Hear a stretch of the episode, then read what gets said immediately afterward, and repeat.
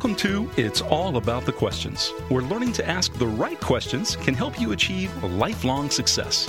Now, here to help you ask all the right questions is award-winning author, international speaker, and business strategist, Laura Stewart. Hey, everyone, and welcome one week after my birthday week, and actually the celebration's still continuing because I get to bring you one of my favorite people on the planet, although I do say that about a number of people I bring on the show, but it's fun for me because it's like the people I hang out with in my living room or on my phone are the people that I'm bringing to you on the show. And I had such an amazing birthday week. It is so much fun to be able to have a chat with my guest today, Mister Terry Whalen.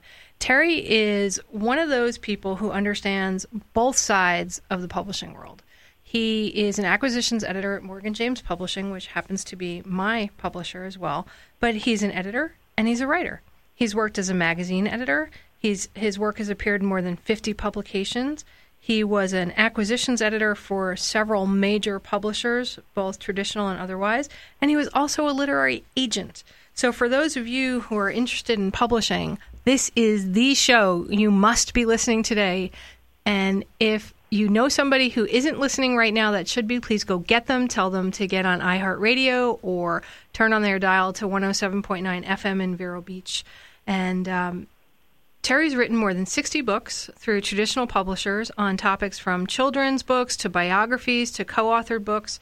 Over fifteen years ago, he wrote a book called First Place by Carol Lewis, which sold over one hundred thousand copies, and it was a diet book.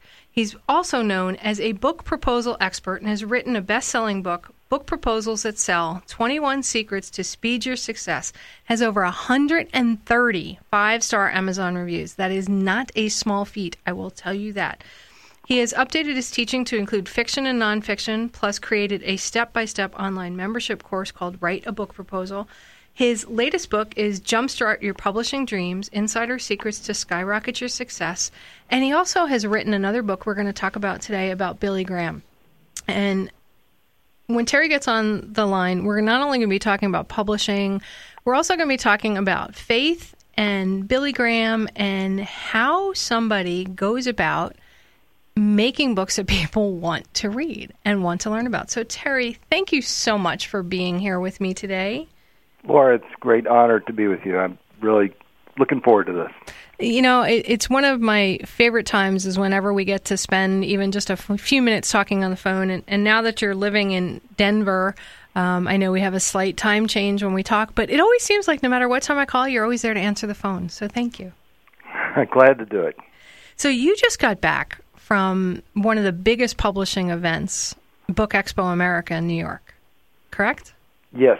Yes, I was I was there. I was just reading, uh, there were over twenty thousand people that were at this event, but yeah, it's the biggest book trade show in the country. And for the last few years, it's been in New York City at the Javits Center, but next year it's going to move, uh, very interesting. Uh, so it's going to be earlier in the month, and it's going to be in Chicago. Oh, that's kind of upsetting for New York. New York doesn't well, like to give up those things. Yeah, it hasn't hasn't moved since uh, two thousand nine, so it's going to be kind of a big deal. Yeah, and Chicago is radically different from um, the Javits Center, so that'll be fascinating. But, um, you know, there's reasons for everything. What was there, your biggest takeaway from Book Expo America? Well, I guess my, my biggest takeaway is that uh, they're still making great books and that authors need to figure out, if they, if they have a book, how in the world they're going to be actively promoting the book. Because I, I saw best-selling authors, I mean, Newt Gingrich, um, Lee Child, Mitch Albom. I mean, you name the name the author, and they were all there at Book Expo promoting their books. And so that's the kind of thing that I feel like every author has to be doing in order to find their audience. You know, it, it's interesting that you mentioned those names being at Book Expo America promoting their books, because none of them do you think needs to do any sort of book promotion whatsoever at this point in their careers. Um, every single one of them that you mentioned, well, I'm not sure about Newt Gingrich, maybe he is, uh, New York Times bestselling authors for Mitch Albom and um, Lee Child. You wouldn't think that they still need to promote. Yeah, you wouldn't think so, but they have quite a fan base, and it was good for them to to be there, uh, seeing their fans and uh, signing books. Uh, I mean, I'm also thinking of, you know, the mega mega author that lives there in Florida with you, uh, James Patterson. He was also there. Um, he came after I had left uh, New York, unfortunately, so I didn't get to see him this year. But he's launched a new children's imprint, so his, you know, enterprise just keeps going and going, and that's that's a good place to announce those kinds of things. Well, James Patterson totally gets that being an author is a business. It's not just about putting your words on paper, but it is a business as well. Absolutely. Um, how did you get your start in publishing? Well, you know, I majored in journalism in college, uh, so I thought that's what I was going to do, was be a hard-chasing a newspaper kind of guy, but I made kind of a left-hand turn out of college, and I spent actually ten years in linguistics. That's what wow. I did. I was uh, overseas working uh, in Guatemala among the Southwest K'iche'l people. But uh, I returned to my writing, and I really started in the um, in the magazine area. started started writing for magazines, freelancing, and you know, all these people want to be published out there, Laura, and they want to write books, and I, I totally get that. Books are permanent. They hold them in their hands, all that kind of thing.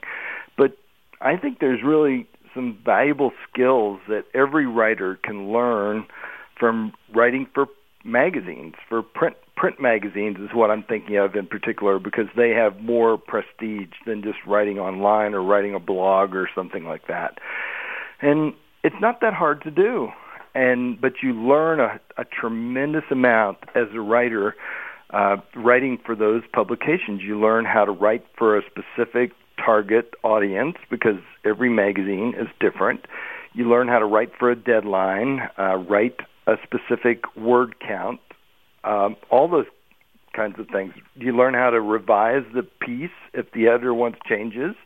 Um, You learn how to have a beginning, middle, and end, you know, just those kind of simple things that people forget sometimes when they just, you know, dump out a book or whatever they're going to going to publish. I know I think about you every time I write a magazine article. I've been writing for the Vero's Voice magazine here in town, and I've written for some other magazines as well, but now I write monthly for the Vero's Voice, and I've been writing cover stories. This current issue is on surfing, and I knew nothing about surfing, but they were looking for an idea for the Sebastian Inlet, which is a, the largest state park in Florida, and I'm like, well, surfing is historical here. Some of the top surfers in the world came out of here, and they're like, oh, okay, you want to write an article on surfing? I've never even been on a surfboard, but I love the Beach Boys and Gidget movies, so I figured, what the heck? And it requires a lot of research for the number of words that you're writing, which is very different than most blogs where you're just writing your thoughts. I had to integrate facts and everything in it. And every time I write it, I think of some of the tips you gave me way back when I was writing an article for a magazine. I'm like, Terry, can you give me your input? It was very different than writing my, my book, What Would a Wise Woman Do? This is completely different style. Yeah, it is a different style, but you learn a tremendous amount uh, doing those things, uh, you know, interviewing people that that surf and all those kinds of things, and integrating that into into a magazine article.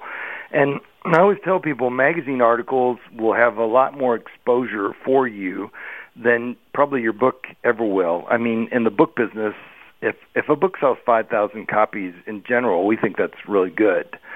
But it's very easy in a magazine to reach, you know, one hundred thousand, two hundred, three hundred thousand people in a in a magazine article. And those of us that are in publishing read magazines, and we read magazine articles and look at who wrote them and things like that. It's so it's kind of an idea factory for us to find good authors that can really write and write well for a particular audience. And so you gain all that kind of exposure and everything from writing for magazines. And a number of magazines pay for articles. They do. They do. Some of them pay pretty well, like the uh, the ones that you see on the newsstands, like, you know, Good Housekeeping and Family Circle and those kind of things. And yes, they are hard to get into, but they're start, those editors start with a blank magazine every single month.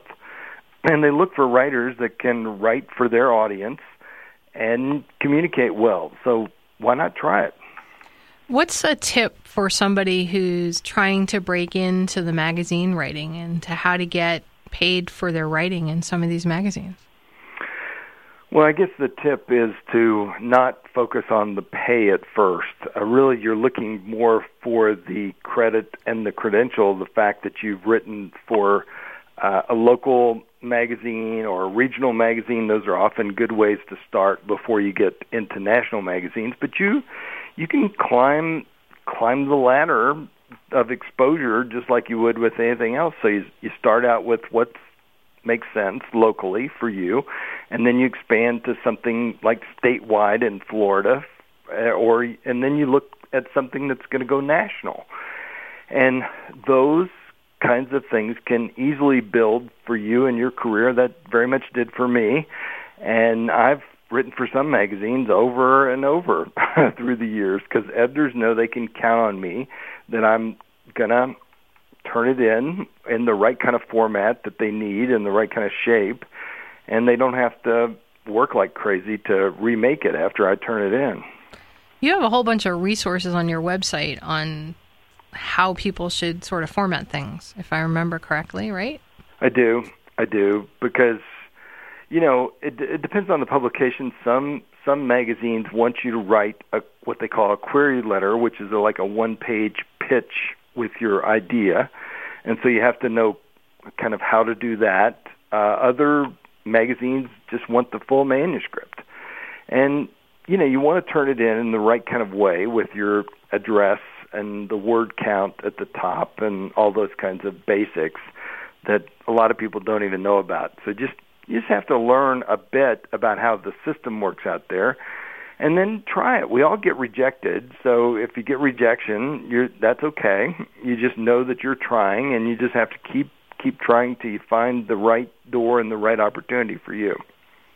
And the website's terry whalen dot com, right, where they can get those resources? Yeah, terry whalen dot com, or I have uh, I have a site called um, Write Writing. That's R I G H T hyphen writing dot com, and there's lots of Lots of articles and different things over there, not just from me, but from other writer friends of mine that have given me permission to put those articles up, and just figure figure out what the what the system is, and you can learn it and go for it.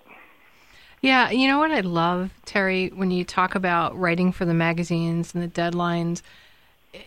You talk you you told us about really writing from the heart. Don't worry so much about the money. Just start writing. And it's okay if you don't know the topic. Like with me, when I wrote the surfing article, I, I just knew that I loved watching surfing movies sure. and anything to do with the beach. And we've gotten such great response from that article I wrote that I had no direct knowledge to write that article. But my heart came out in it. And I didn't write it first person either. Yeah, no, that's... That's that's fantastic, and and that experience will help you in in the whole writing world, because the more you do, the more natural it it becomes, um, and just just follow through on stuff. That's that's the big problem I see out in the publishing world a lot of times, Laura, is that uh, people don't follow through and don't carry out what they say they're going to do. They don't take action, and people wonder how in the world I've managed to publish all this stuff that I have out there over the years. And, you know, I've, I've kind of realized I'm I'm sort of a simple guy. You know, I go to these conferences, I meet editors, and they look at me and they say, you know, that's a really good idea. Write that up and send it to me. And when we come back from the break, we're going to tell you exactly what he does next. So we'll be right back with Terry Whalen. We are back with my special guest, Terry Whalen, acquisitions editor at Morgan James Publishing, longtime publishing guru, um, multifaceted author, and a dear friend of mine. And Terry, before the break, we were talking, as I just bang the microphone with my arm, before the break, we were talking about the things that you do different when you'd run into people and they'd ask you to do things. What exactly is the difference? Yeah, It's not that I'm the greatest writer in the world, Laura, or anything like that, but I am uh, persistent, and I do persevere, and I do follow through. And so those basic skills are something that anybody that's listening to us can actually achieve. And so if you go to some conference or you hear from some editor and he says, write this up and send it to me, they're sincere. They really want it. And so if you take action on that, uh, from my years in this business, I would say that puts you probably in the top three percent of all the people that that editor is working with, because you actually took action and did something. Uh, repeatedly going to these writers' conferences over the years, I look people in the eye all the time and I say, you know, that's really good. I'd like to see that. Send it to me. Here's my card. I tell them how to do it. But very few of those people actually do that. So if you take action, then you've moved ahead of all those other people that want to be published. You know, it it's so true. Uh, you and I met at an author conference, Author one oh one University, and by our friend Rick Frischman. And I had spoken at the conference, and whenever I speak at that conference, I have a table where I offer advice to authors that are going to be there and, you know, help them sort of connect to their book. And then I would say, go talk to this person or go talk to that person. I've sent a number of people to talk to you, and they'll come back and they go, he wants my book proposal or he wants my manuscript. And I'm like, great, are you going to send it to him? And they're like, yeah, yeah, yeah. And then, you know, I hear from you weeks later, hey, Laura, you know that person you sent my way? I never heard from them. So I reach out to them and I go, hey, you know, Terry wanted your book proposal or your manuscript, or he needed this from you. You didn't send it. How come? Oh, I'm not ready. I don't think I have it exactly right. He really didn't mean it. And it just blows my mind. You're at this event. You're at Uh, a tipping point in your life. You get a publisher interested in your book or your manuscript, and you don't even send a note saying, thank you, give me another week or two.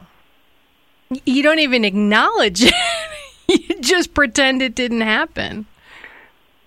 I mean, I understand. People are perfectionists. It's never right. It's never ready to send. But you have to look at your material and say, you know, this is really good enough. It's not perfect, but it's good enough to send. And so I should go ahead and send that. And all of us have interruptions. We have, you know, our car breaks down, and we have all kinds of different things that happen in our life. But you need to figure out how to get over those hurdles and go ahead and take action. And if you do that, you'll put yourself way ahead of all those other people that want to get published out there. And, you know, I'm not perfect at taking action all the time. I've actually been kind of stuck for the last year or so since my divorce and a whole bunch of other things. But I was talking to somebody on the phone yesterday from Australia who wanted to pick my brains about something, and she's been really wonderful and has been promoting my book for me in Australia, which kept it on the bestseller list in Australia for several years now. Wow. So I'm like, okay, let's let's talk on Skype, and we're talking about her new book that she's talking about launching. And something drove me to tell her, honestly, you know, I've just felt really stuck for the last year. And she goes, you know, Laura, I always felt that too, but you are so not stuck, because you send little notes out on social media or whatever, and just you're sharing what you're going through gets me unstuck. So you're really not stuck. You're just not looking at how you're unstuck. It's like, and it made, it hit me. I was questing for perfection again. That I had to be one hundred percent everything I wrote in the book. But when you read my book, it's not about perfection. It's about learning to try to ask the right questions as many times as you can. And if you ask the wrong question, it's okay. Just when you realize you're going in the wrong direction, start over again and ask yourself another question. So um, I encourage anybody who's listening today, if you have ever encountered a publisher or anybody that said, I'm really interested in this, and even if it's been a year or two since you responded to them, reach out. You know, maybe they forgot about it, maybe they didn't, but, you know, take some action. Don't you agree with that, Terry? Yeah, no, absolutely. And I have people that come back to me, you know, after I've it's been a couple years maybe since I've talked to somebody, and I think that's perfectly fine to go ahead and take action and send them what they were looking for. Check with them. You can send them a little note, say, hey, you still looking for this? I I got it ready now. I'm ready to send it to you. Because timing in the publishing world may not be right either. If it's a couple years later, the publisher may not be interested in it, but you know what? Maybe something else you're doing might be interesting to them at the time. Oh, yeah, absolutely. It's all about timing is one of the One of the key things that I've learned about publishing is being in the right time, in the right place, with the right stuff, with the right person, all those kinds of things. The rights have to line up, but you don't know whether the rights line up or not if you aren't trying, if you aren't knocking on those doors of opportunity, and there's lots of them out there. Yeah, and if you're not asking the right questions either. You, you need to be asking, because if you don't go to Terry Whalen and say, I have this idea, or I wrote this book, or I wrote this short story, what do you think of it? Absolutely. We're looking for those kinds of things all the time. And, you know, it might not be right for me, but I have a lot of other connections and other people that I know that are looking for those kinds of things, and I'm always happy to send them that direction, too. I, I love the comment both you and Rick Frischman individually told me at different points in time. And I was very thankful it didn't apply to me, just because I, I like to believe I actually know how to write. But you all said, Laura, we love your idea. This is before I had written my book. And you said, and if you can't write, that's okay. That's what ghostwriters are for. Because sometimes somebody has a fantastic idea. They have the content, but they can't grammatically put the structure together. And that's what fantastic editors and publishers like yourself Are, are all about. And that's why you've co-authored books, is to help people get their message out. I have, and it's been uh, it's been a lot of fun and an honor to, to do that kind of thing. And I've learned a tremendous amount doing that kind of thing. Like, you you probably know about this, that I did uh, Venetta Flower's book a few years ago, the first African American ever to win a gold medal in the Winter Olympics. And so she won it in the two thousand two winter bobsled uh, race. And just two, so you know, we're person. about to go into the news break. Okay.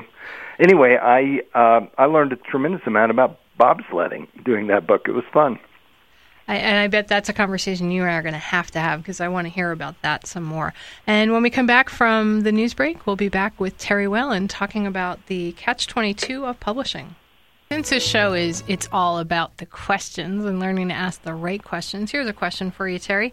What is the catch twenty-two of publishing? You talk about it in one of my favorite books, Jumpstart Your Publishing Dreams, but it's not what we all think it is. Well, the catch twenty-two of publishing is, I, I relate that to when you're brand new and you want to go out and get your first job, and you got to put your resume together. You don't have a whole lot to put on your resume because you've never worked before. So you've got to figure out how you can fill that resume with material. It's the same kind of thing in publishing. Those of us that are in publishing are looking for other people that have experience in publishing so we can publish them more. And so I kind of call that the catch twenty-two of publishing. And the best way that you get around that is through this very area that we've been talking about, writing for magazines, because when you publish in a magazine, that is a publishing credit that you can use with the editors to say, look, I'm a professional here. I really do get my work out into the world through magazines, and you can use that to sort of move up to the next level in the in the process.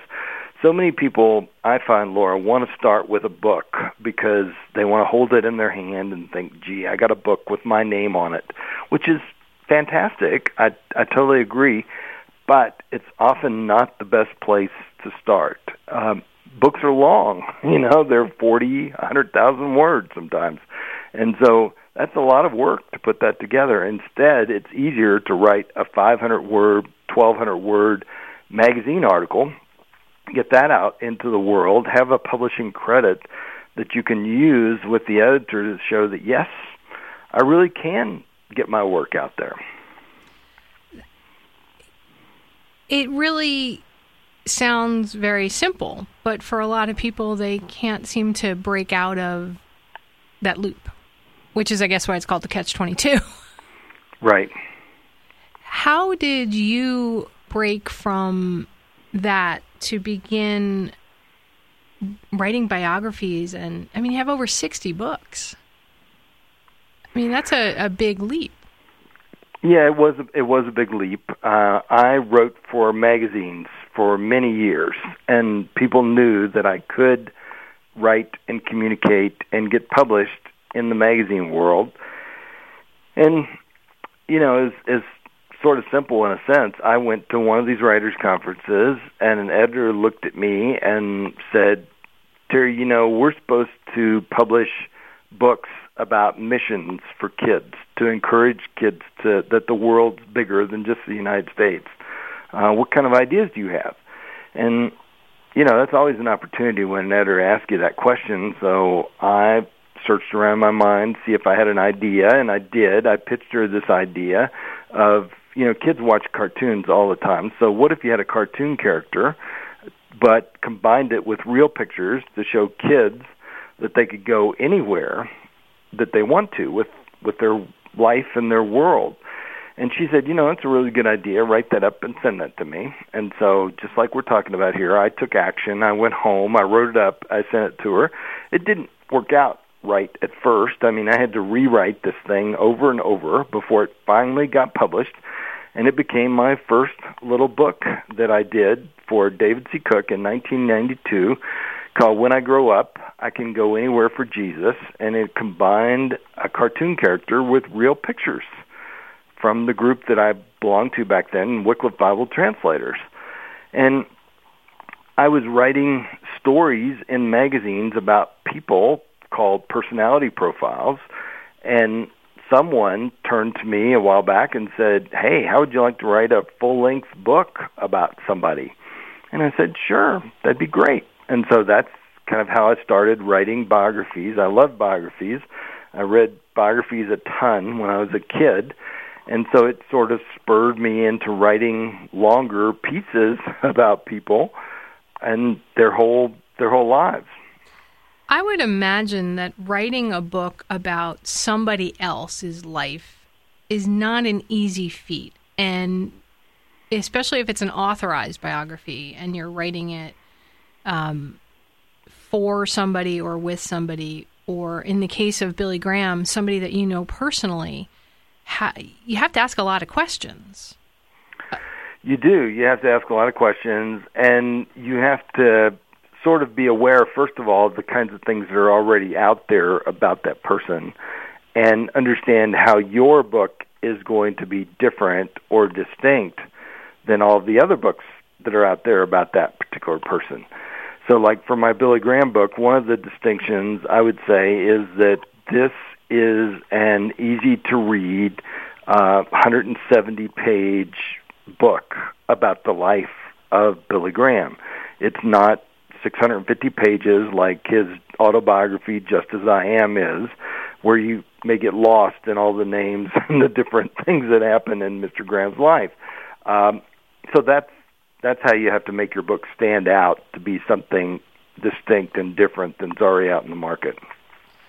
You know, I loved reading the Billy Graham book, and I, I've read a number of things about him in different articles and newspaper things over the years. What hit me about your book was the personal with the impersonal, where you could tell that you as the author knew the person, but yet you distanced yourself enough from the content so that we knew that you were telling truth as as you knew it, as you were aware of it, with some details that only somebody, say, on an inside might know. How do you balance that, not only in writing a biography, but writing anything, doing that balance act? Yeah, you know, it is it is a delicate balance, but Uh, one of the things I did putting together this, this book about Billy Graham is I interviewed people that had great stories about him and knew him personally. For example, I talked to, to Gene Ford, who's his only living sibling, his little baby sister, and interviewed him, uh, or interviewed her rather, about you know what it was like to have Billy Graham as an older brother, and and those kinds of stories she told me. So I built some of that into the book. Uh, Jean's husband, uh, Doctor Leighton Ford, worked for Billy Graham for over thirty years as an associate evangelist, and so he had great stories about his experiences of working with, with Mister Graham. And so I listened to those stories and picked and picked a couple of stories that I thought were really great that he told me that were short enough that I could go ahead and include in my book, and added those into the book. So you're right, there's there's a combination of, of facts, but also of experiences that Mister Graham had throughout his life that the reader can learn a tremendous amount and apply to their own life. Faith has played a tremendous amount in your um, in your career and in your life. And and to write a book about Billy Graham, obviously, it's a center to your life. How does that factor in when you're picking projects or just going about your, your daily business life? Well, you know, that's, that's a really great question. Uh, yeah, faith is a uh, foundation stone, I would say, in my my life and the way I operate and the way I believe in people and all those all those kinds of things. And it comes from comes from long experience, comes from doing a lot of reading, but also having that personal faith connection that I have with uh, Jesus. And so I that's it's a centerpiece piece of my life, and it helps me know how to you know, treat people with kindness and integrity, and all those kinds of things are built into my life because of because of the faith journeys that I've been on personally. And I, I worked for Billy Graham myself over twenty years ago. I was associate editor at Decision Magazine back when we were doing one point eight million copies of the magazine every month. Talk about numbers. Um, Now the circulation of the magazine's dropped off, but it's still around three hundred thousand, which is a large magazine to that get is. published in. That That is quite a large um, circulation. But faith has always been uh, a part, has been a part of my life, I would say, through... It, it hap- the, the key incident in my own life happened about halfway through my, my sophomore year in college. And that experience has is something that has carried through in my life uh, day in and day out, and that's why a lot of my books are in the the faith Christian category over the years. And the magazines that I write for are in the same same kind of vein. Sure, I've written for Writer's Digest and some places like that, but overall, the bulk of my writing life has been in the inspirational religious marketplace. Yeah, some people will say that you're leaving a lot of money on the table because you have a faith-based focus, or that you won't get media attention or those things because you're you're faith-focused. What's your response to that? You know, I don't really think I am leaving a lot of money in, on the table. I'm writing something that I'm passionate about, and that passion does show through. And, you know, depending on how you, um, how vocal you are about the specifics of your faith, I guess, I'm not offending anyone out there. And so I would say that um, the media and everybody is, is intrigued with that and interested in it, no matter, no matter where you you come in. So it's, um, you know, there is there is a broad world out there that uh, the Joel Osteens and the Franklin Grahams and all those kind of people are comfortable speaking in, and I think that opportunity is there for each of us. When you and I first met, one of the things I loved about you was you seemed to have no preconceived notions about anybody. You met the person and were totally present with them. And I honestly believe that your strength of your faith helps you with that. And I want to just thank you for that. Well, thank you. You're probably unique, Laura, in pointing that out. Uh, but I, I really do try to try to listen to people and see where, where they're coming from uh, to be able to help them from that point that they are right there to where they need to go next. And so that's how people have treated me over the years, and I have hugely benefited. Uh, my whole writing life is, stands on the shoulders of all these people that I've learned from, and I've tried to apply that to my own life and as, we're gonna, I, as I've worked with others. And we're going to talk more about that when we come back after the commercial break. So, Terry, here's a, another question for you, since I, I love questions. Sure.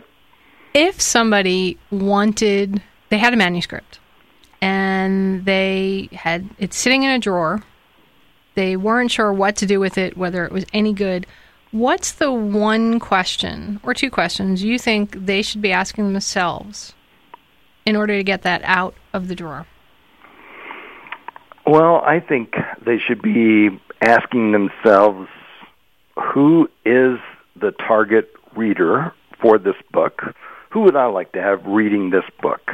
And do I want it in a bookstore, or do I want to self-publish, or how do I want to go about doing that?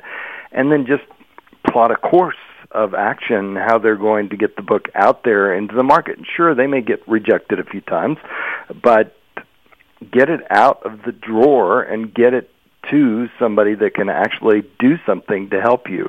It's one of the great things that I like about what I do at Morgan James. I mean, we receive five thousand submissions a year. That's no joke there. That's a lot of stuff coming our direction. And out of those books, we only choose to publish around one hundred fifty books that we sell into, David Hancock likes to say, ninety-eight percent of the bookstores in North America. Um, so I just encourage your listeners to, to take action. Um, get a hold of me. Send it to me. I mean, uh, people call me one of the most accessible people in publishing because I do try to answer my email and I return phone calls. Uh, I think we're in the communication business, Laura, so I think we should be communicating, where a lot of times you send stuff to an editor or an agent and it just goes in a black hole. You hear nothing from them. And I, something about that bothers me. So if one of the listeners out there wants to send something to you, Terry, make sure if they send you an email, right, that they should say they heard it on Laura Stewart's show, It's All About the Questions, so that they know it's sort of solicited. Yeah, absolutely. And and how do they get that to you? Well, my work email is terry at morganjamespublishing dot com. That's one way they could do it. Um, I have one hundred forty-six thousand followers on Twitter, and in my Twitter profile, it has my personal email, which is just terry at terry whalen dot com. So I don't really care how people contact me. Um, I just want them to reach out and do something. I, I love that. And hey, you're at one hundred forty-six thousand Twitter followers. That's awesome. You, you I just am. like got uh, another fifty thousand in such a short period of time. How are you doing that? Because that's so critical for prospective authors and business people nowadays, is understanding social media. How are you doing that? Uh, I work at it every day. For one thing, I, I don't spend a lot of time on it, but I, I tweet almost every hour. For one thing, that consistency pays off. I tweet about publishing and writing, and I have my target market firmly in mind when I do that. But I'm also following new people every day, and that's another thing that your listeners can do to uh, keep building building their, their Twitter following out there. So they want to follow at Terry Whalen, and they also want to follow at the Laura Stewart. Absolutely. So that we can both get more followers and tweet them out and follow them back. That's right. When you started doing Twitter, I know it wasn't something that was totally natural for you. What was the hardest part about it for you? I mean, you're you're a writer. You've written so much, and to go down to one hundred forty characters, but your tweets are so good. How did how did you get there? Well, it's a process, you know, for all of us to learn learn how to do this, but I do not spend a lot of time on Twitter, to be honest. I have a full-time job acquiring books for Morgan James, so I limit the amount of time that I spend on social media, but I'm very focused on the different tasks that I do to to set up my tweets for the day through Hootsuite, which is free, hootsuite dot com, so that people can set up their their work and get it out there and be be tweeting on a regular basis, because people like to follow people that tweet on a regular basis. And so if you do that consistency, that'll really pay off for you too. And like everything in life, consistency and taking action sounds like the common themes of today's show. Yes, to me too. All right. So over the course of your life, has there been one question that either you've asked or that you were asked that you feel changed your life or brought you to where you are today? Uh, you know, I don't I don't know that I could pinpoint it down to uh, the one question that has done. I guess the the area that I, I guess I would I would focus on is to be a to be a lifelong learner, to always be trying new things and keep growing in your life, whether you're in your nineties or whether you're in your twenties. You want to keep growing and keep learning new things. There's always new things to try out there. So try those things, see if they work for you. If they do, keep doing them. If they're not working, try something else new. You know, that's that's a big one, too. If they're not working, try something else new. Um, Arianna Huffington said something in her book, Thrive. She said, sometimes the best way to finish something is to just stop doing it. It doesn't necessarily have to come to a completion, but finishing it just may mean I don't need to do this anymore.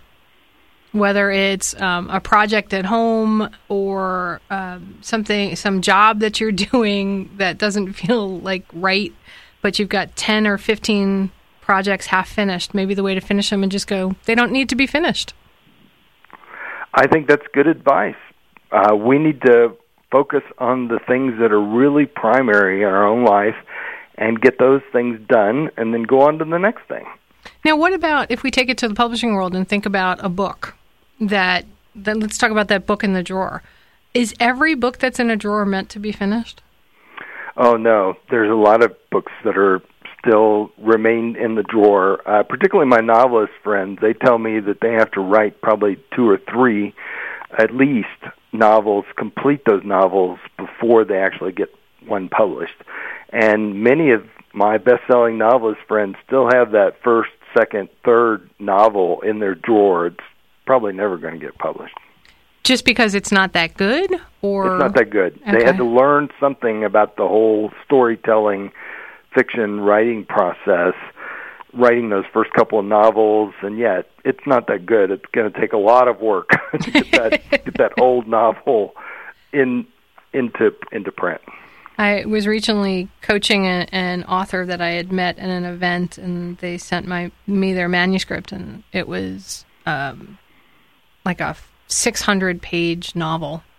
And it felt like there were three novels in one novel, but they didn't want to break it up or anything. And the book was really good, but they'd gotten all this feedback from different people, so they kept adding and adding and adding. And I'm like, take out, take out, take out. You know, split it here, put that into another book. It would be perfect. And and finally they decided to self-publish, which is actually great. Um, I think the book is good.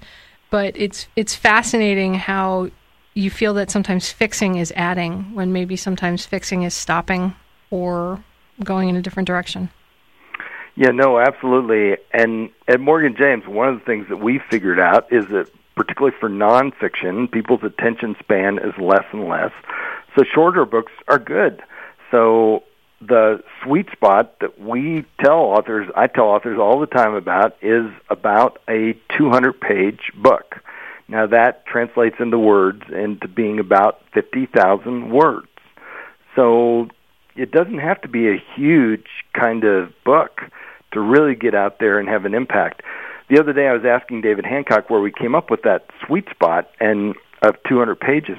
And he said, well, I got that from the lead buyer of nonfiction books at Barnes and Noble. Perfect. So we're going to have to end. The show is over. Terry, I want to thank you so much. And that last note, fifty thousand words. Terry, thank you so much for being with me today. And remember, the right questions can change your life, everyone. We'll be back next week. Questions, starring Laura Stewart. Connect with Laura at its all about the questions dot com and download a free workbook that will help you ask better questions starting today.